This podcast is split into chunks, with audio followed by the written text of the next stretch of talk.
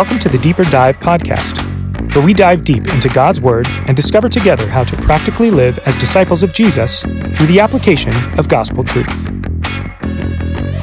Welcome to the Deeper Dive.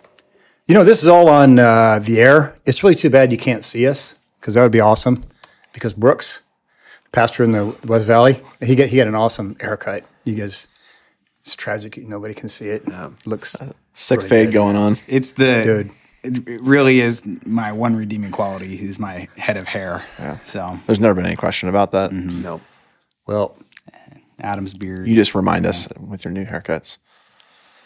we all we we all use what we've got. And nowhere we can't go anywhere but up from here. So hmm. let's, let's get move on to some content, Dave. Moving right along Stop here. talking about my hair. Well, that is a perfect launching pad to talk about the Imago Imago Dei means image of God. You guys have been preaching on the fact that people have been made in the image of God. Oh, What week are we in now? Do you guys know? This is our last week. This is our last week. Week it's amazing. seven, yep. Okay, week seven. It's just been a great ride. Uh, we've gotten so much feedback uh, on the series. It's just been really cool. Well, so if Imago Dei is the name of this series, you guys will be preaching this week on, you guys are just throwing these terms around, man. The Missio Dei. Missio Dei. It sounds really cool. Sounds really cool. It, what is it? though? Man. Like Missio Dei. What is that? Can, can one of you guys give me a definition of that? Well, again, Latin Latin phrase, right? So it means mission of God, and really the the mission of God is to set things right, um, because things are broken, sinful, and God's mission is to redeem and restore um, all things. So that is His ultimate mission, His missio Dei. Okay. All right. So M- Missio Dei is the mission of God. It's God's mission. So what, like, what is the end game, or what is what is that mission, the mission of God, all about? Uh, yeah, I mean, Jason, I think said it well. It's God making all things right and completing God's mission in the world for redemption of humanity and redemption of the things that He's made. So, Okay. So one of the things we do know is God, in the end, right, is He will give us a new heavens and a new earth. And you know, one of the things I've always kind of wondered is if, okay, that like that is in the Bible, right? We can read about it. And if if God is invariably going to bring us toward that end, why like why should we work so hard to bring about that new heavens and new earth or bring bring about God's mission today? Hmm.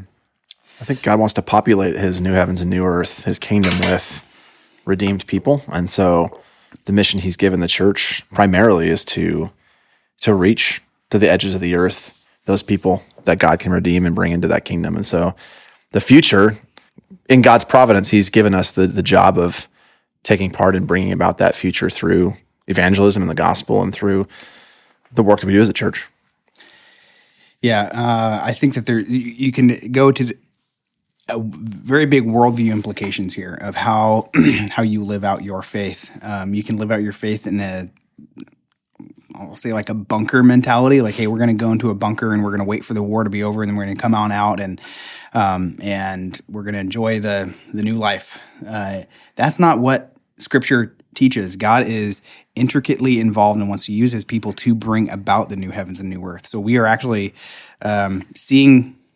We, we, we are in the midst of this um, uh, of God's mission right now, and part of His tools that He's using to bring about His mission are His people, His church. The church. And yet it's still called, even though the church has a mission, right? It's still called the mission of God. So if we go back to God, you know, you just look at like God's character, right? Is his character, how do how does that inform his mission through us? People have been made in his image. How does his character inform his mission through us, the people of God? Well, you know, back to what you just said, Dave. It is not. It's not that. it's not that the church has a mission. It's that the God of the universe has a mission, and He constitutes a church for His mission. So if you th- if you think about it that way, what God's doing is He's accomplishing His mission. He's already set it on His mission, and He's a He has a people. Hmm. And to your question of character, who are those people? Well, they're people that are not only made in his image, but they're recreated in the image of his son. Hmm. And so, in order to accomplish his mission in the world, he is recreating people like hmm. Jesus, to live like Jesus, think like Jesus, go and tell like Jesus, to heal, to serve, to sacrifice for like Jesus did. Hmm. I think there's something very healthy about actually talking about the mission of God instead of making, you know, making this like church centric. You know, the more we can just keep the focus right on the Lord, which is where it should be, right? That's where our focus should be and on what He is all about, rather than, you know, putting this, the church is kind of at the center of things. Um, let's keep God where where He should be. Anyway, I just I just think that brings a lot of health and um, humility to what we're all about here on earth. I think too. Even be- Oh, sorry. No, go for it, man. Before the fall, God had a mission. It wasn't a redemptive mission, but when He gives the commission to Adam and Eve, it's be fruitful, multiply, fill the earth. And there's this idea of humanity as it stretches out to the edge of the earth. All are living under submission to God and in relationship with Him. And now the mission it's it's changed because we are fallen and need to be redeemed, but it's reclaiming what was God's. It's it's reclaiming that mission. So he's never changed. Like his unchangeability, his faithfulness toward his people, his desire to be in that relationship drives his mission. He didn't give up on it in Genesis three. The mission, Like it was that- the mission objective is still the same. Yeah. it's the the obstacles may are, are, are a little bit different. The Mm-hmm. playing ground is a little bit different.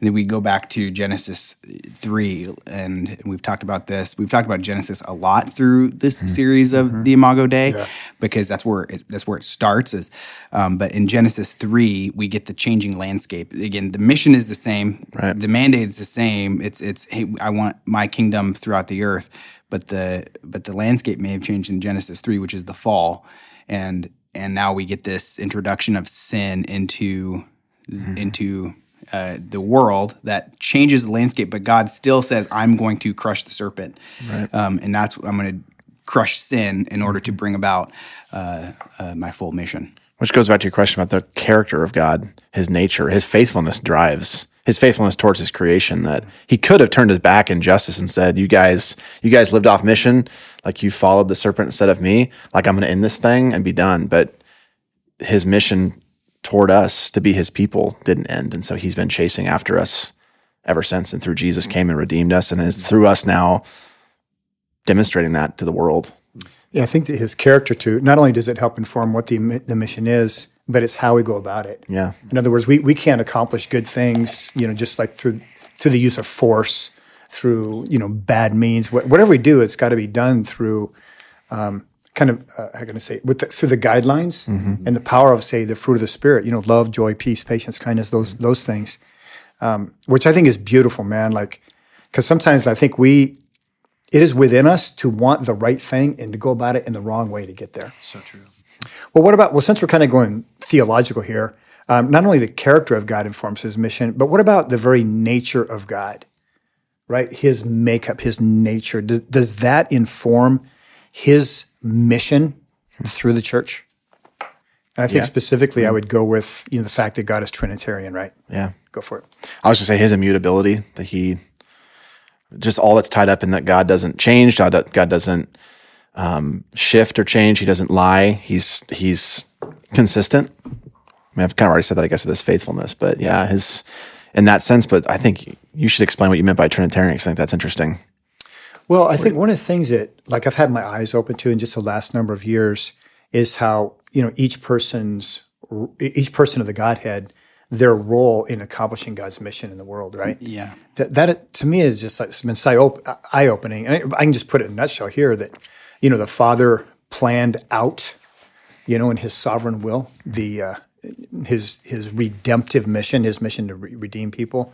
The Son, Jesus, carried out or executed that mission, and then the Holy Spirit is the one who applies it to us, makes it real to us, makes Jesus real to us, uh, and uh, you know works in people's hearts to help them repent and believe in Christ. Anyway, I, thought- I mean that it just makes me wonder if that Trinitarian nature um, is further than simply his roles in carrying out his mission. Go, goes further than the roles. Well, I mean, when when God creates, He invites for the first time beings into that Trinitarian relationship, and not to be at the same level as the Father, Son, and Spirit, but to to enter into that joy and communion that the Father, Son, and Spirit have had. And so, if God is intent on bringing human beings into that relationship, then I think that would tell us, yeah, when man falls and turns, God's God's invested in turning them back around.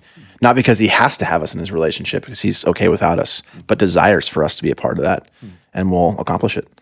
It's also interesting uh, that Trinity. I'm just thinking about that, Dave. That's an interesting piece because in in God revealing Himself and actually making Himself fully available to us, Father, Son, and Spirit. You know, in Christ, that we have a- access to the Father, right? And then we have the Spirit that indwells us. Um, we have in in our you know in this in a, in I guess the Trinitarian God enabling us. We have the architect in the Father that has built out this plan. We have the advocate in Christ who has advocated on our behalf, and then we have mm-hmm. like I don't know what to call the the Holy Spirit, like the activator, you know. Mm-hmm. But it's like we have these three critical components, which are they're not components; they're His nature, mm-hmm. but they actually equip us to do what you know He's He's given His church to do. Yeah, that's really cool. Well, so we want these good things to happen on this planet a broken, shattered, sinful planet. So we are not the only ones that want good things to come about on the earth, right? Now, we might be the only ones who want to bring people back into relationship with God, but a lot of people want to, they, I mean, they want to see peace happen in the world. They want to see good things. So here's kind of what I'm driving at. Are, are there are there technological and other like humanitarian advances? Are those things part of God's mission in the world? Is that part of what God is doing on this on this planet? Could you could you clarify a little bit when you when you say technological advances? In your Yeah. mind, like what are some examples of that? Right. I think of like, you know, technology that just allows people to move, technology that makes people's lives better, hmm. technology that brings water, technology that brings food to the desert, hmm. that, those sorts of things. Um, computers that help us to communicate with each other. Hmm. I I don't know if this is what you're asking for, but what I thought of is in in God's original design. If we go back, like you said, Brooks, back to Genesis chapter one, what was God's original design? Uh, part of His design in creating is He created man and woman that they might create. They might be creators and cultivators, right? That's what we see play out in Genesis chapter two. So I don't. I think cr- that that piece of creating and cultivating it shows up once again in the Missio Dei. I think the Imago Dei has kind of put that imprint on us, and the Missio Dei has um, repurposed that. Uh, even though we're broken, the image is marred. We are still called to create and and and to cultivate. Um, and I and I think that certainly spills over into technology and all all the other kind of components that you were just talking about. Okay.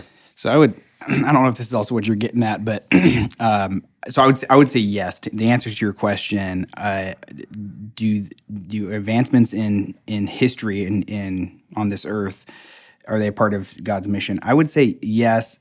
Uh, for for a variety of reasons, but let's say this: just uh, if you're taking the language that Jason Jason just used of of cultivate, um, we are supposed to exercise God asked us to exercise dominion over creation and steward creation to help it grow, help it flourish. Um, one of those things is okay, populate the earth, like Adam said earlier. We we we have this this uh, goal to to bring more people into the kingdom. More people will come comes a, a drain on more resources. So how are we going to use the world, cultivate the world to maximize its its its resources? And um, so that's why, like even even look at like the advancements in farming, right? We're we're in the valley here. We're we're in we're in kind of farm country. There's been a ton of advancements in farming over the last 500 years, uh, 200 years even, right? It's and how are we how are we um, maximizing how how many crops we're yielding or how many cows we're having or how many how many chickens are in our in our pens and things like that all of those advancements are actually i would argue are very good um, because they are actually fulfilling the mandate of steward and cultivate what has been given to you in creation so there's been and you i mean that's just in the that's just in the kind of the farming sphere and you can go out into the Like, technology what if you go, you think, you know, in the beginning, we're all going back to Genesis 1, right? And it says, and God blessed mankind. Yeah. I wonder if part of that blessing then actually is what he has put on this earth. Just think of all the medicinal qualities in plants and herbs. Sure, yeah. I mean, to this day, we're discovering stuff, right? Yeah. It's, uh, I mean, it's just pretty amazing. Well, just think about how like the the, the way if we didn't have farming, if we didn't have yeah, medicinal advancements. If we just said, okay, we're just going to let the earth be the earth, and we're going to let the cows roam where the cows roam. Well, if we didn't have any stewardship over that, mm-hmm. well, we we might run out of resources. We might uh, it, we, we've we've hunted down all the cows. Right. You know? So it takes some it takes some farming. It takes some some understanding of hey, this is how our farmlands grow. This is how to best yield these crops. This is how to best make these medicines to stop this disease. And yeah, yeah so I think all of that is a it, yeah, it, it's part of God's plan. Part yeah, of Missio Dei. like the Gutenberg press Totally. Was that the 16th, 15th century? Allowed us to get to a place where a Bible can really get put into almost anyone's hands in pretty much any language. The airplane.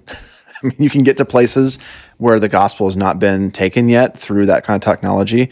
But even thinking about in more of the arts, the technology that's taken place in film and music over time, if you think of technology in each of its phases, the compelling stories people can tell in film and it doesn't have to be like a you know a video made by a Christian organization, just but by people, maybe Christian people who are trying to tell the redemptive story of God through creative film, or even starting back with. I love classical music, but I think there's something in those. They were Christians, a lot of them early ones, trying to demonstrate the beauty of God and all of these different ways that God, I think, uses. It's not the primary I think like the preaching of the gospel is probably primary, but all these ways that God uses technology to, I think, touch the heart of man and woman and draw them to something higher than themselves. It's it's everywhere. It's. It really goes back to what Jason was saying a few minutes ago. This is where I think this is where the image of God and uh, the, uh, the, the the mission of God come together. Because of the fact we're made in the image of God, we're able to hopefully effectively utilize what he has given to us, right? To help people come into a relationship with him, to understand the power of God, the beauty of God. So I don't know if this is I don't know if it's, sorry if I'm going to take us somewhere that you're not going, Dave. But sorry, but not sorry. Yeah. So okay, Adam, it kind of sounds like we're we're talking about there there are um, organizations, maybe humanitarian organizations. I think is the word that Dave used. Mm-hmm. There's a lot of people doing a lot of good work around the world. Uh, should the church just willy nilly partner with any any organization that's doing good work around the world? Uh, what, what do you guys think? And what, what classifies as good and to put our money and effort that's behind? A, that's a great question. It's actually a uh, it's a very relevant question because um, I think we're getting questions from people even inside the church, certainly outside of the church, of um, uh, the you know the, the, war that's going on in Ukraine right now. Like and there's agencies and probably your social media things pop up. You're going, man, I have I have resources that I'd like to provide. How, how do I know, or should mm-hmm. I, you know, is is a humani- humanitarian relief agency, any humani- humanitarian relief agency okay? Should it be a mm-hmm. Christian humanitarian agency? So how would you guys uh, just reframe the question? Mm-hmm. How would you guys answer that question for people that are asking it? I hope I don't sound heretical here like for me with humanitarian aid, like my first thing is are they good?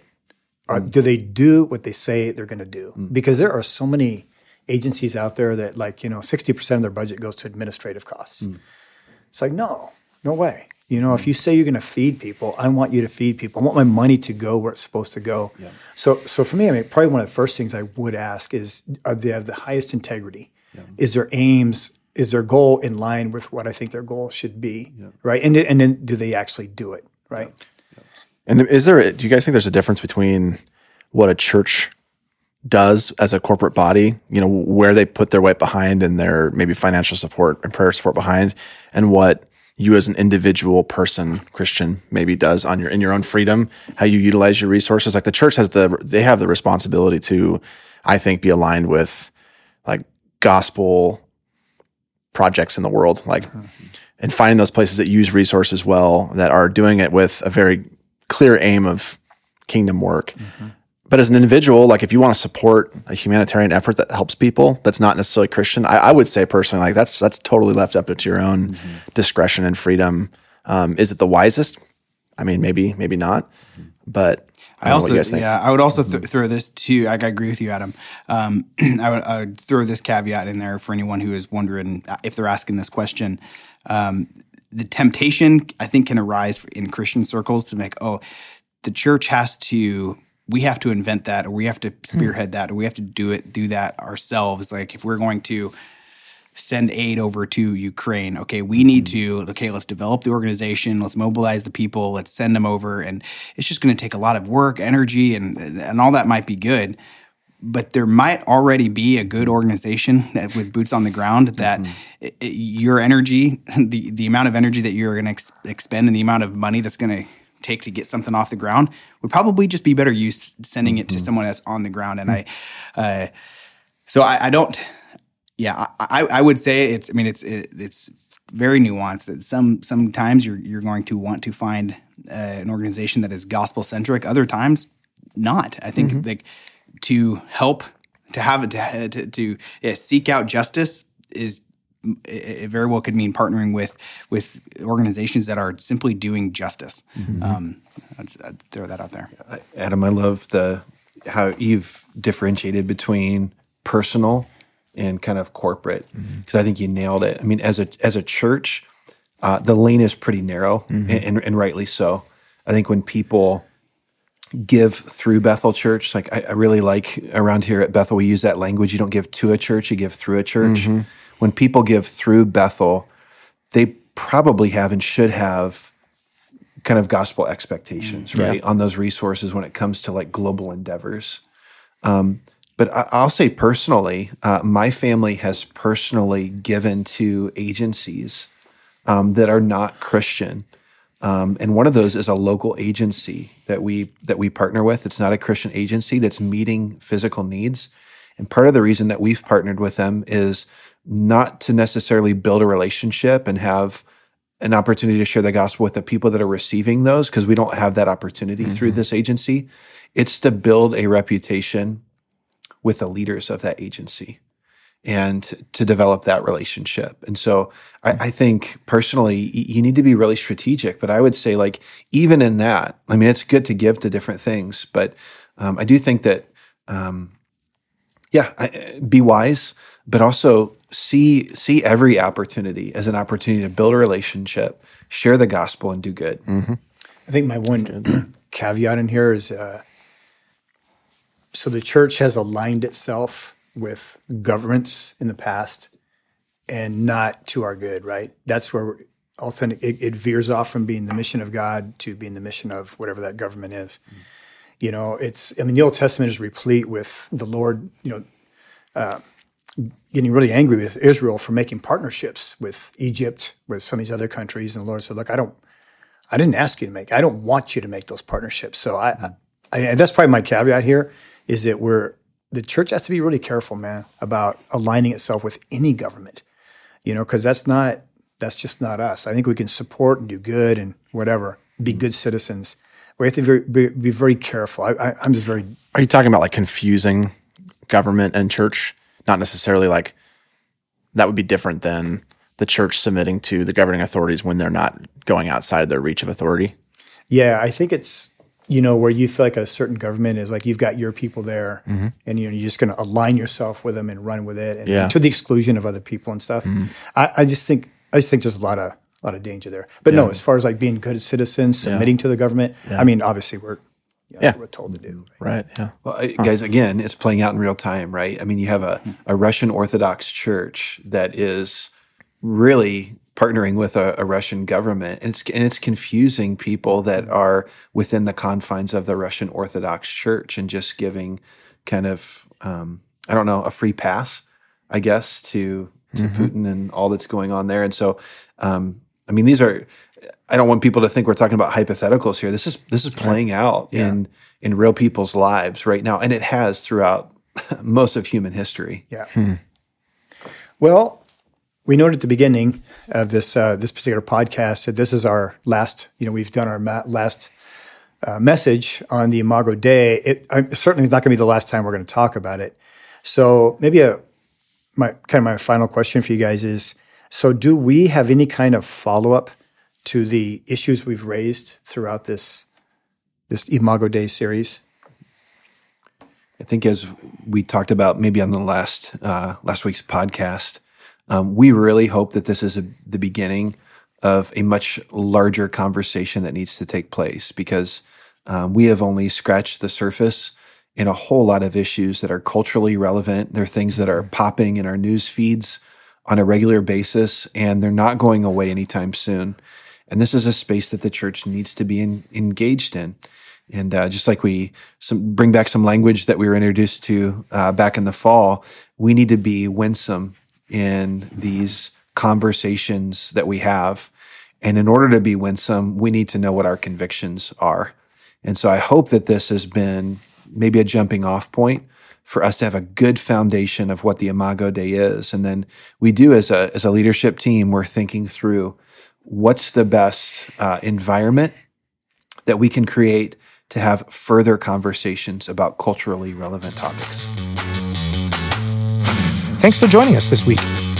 Listen in next week as we continue to encourage each other to practically follow Jesus through the application of gospel truth. If you haven't already subscribed, please do so, because we'd love to continue to dive into God's Word with you. We'd also love to connect further with you. If you go to bethel.ch, you'll see all sorts of ways to connect, serve, and worship with our church body. Finally, please consider sharing this podcast with your friends by word of mouth or on social media. Have a blessed week.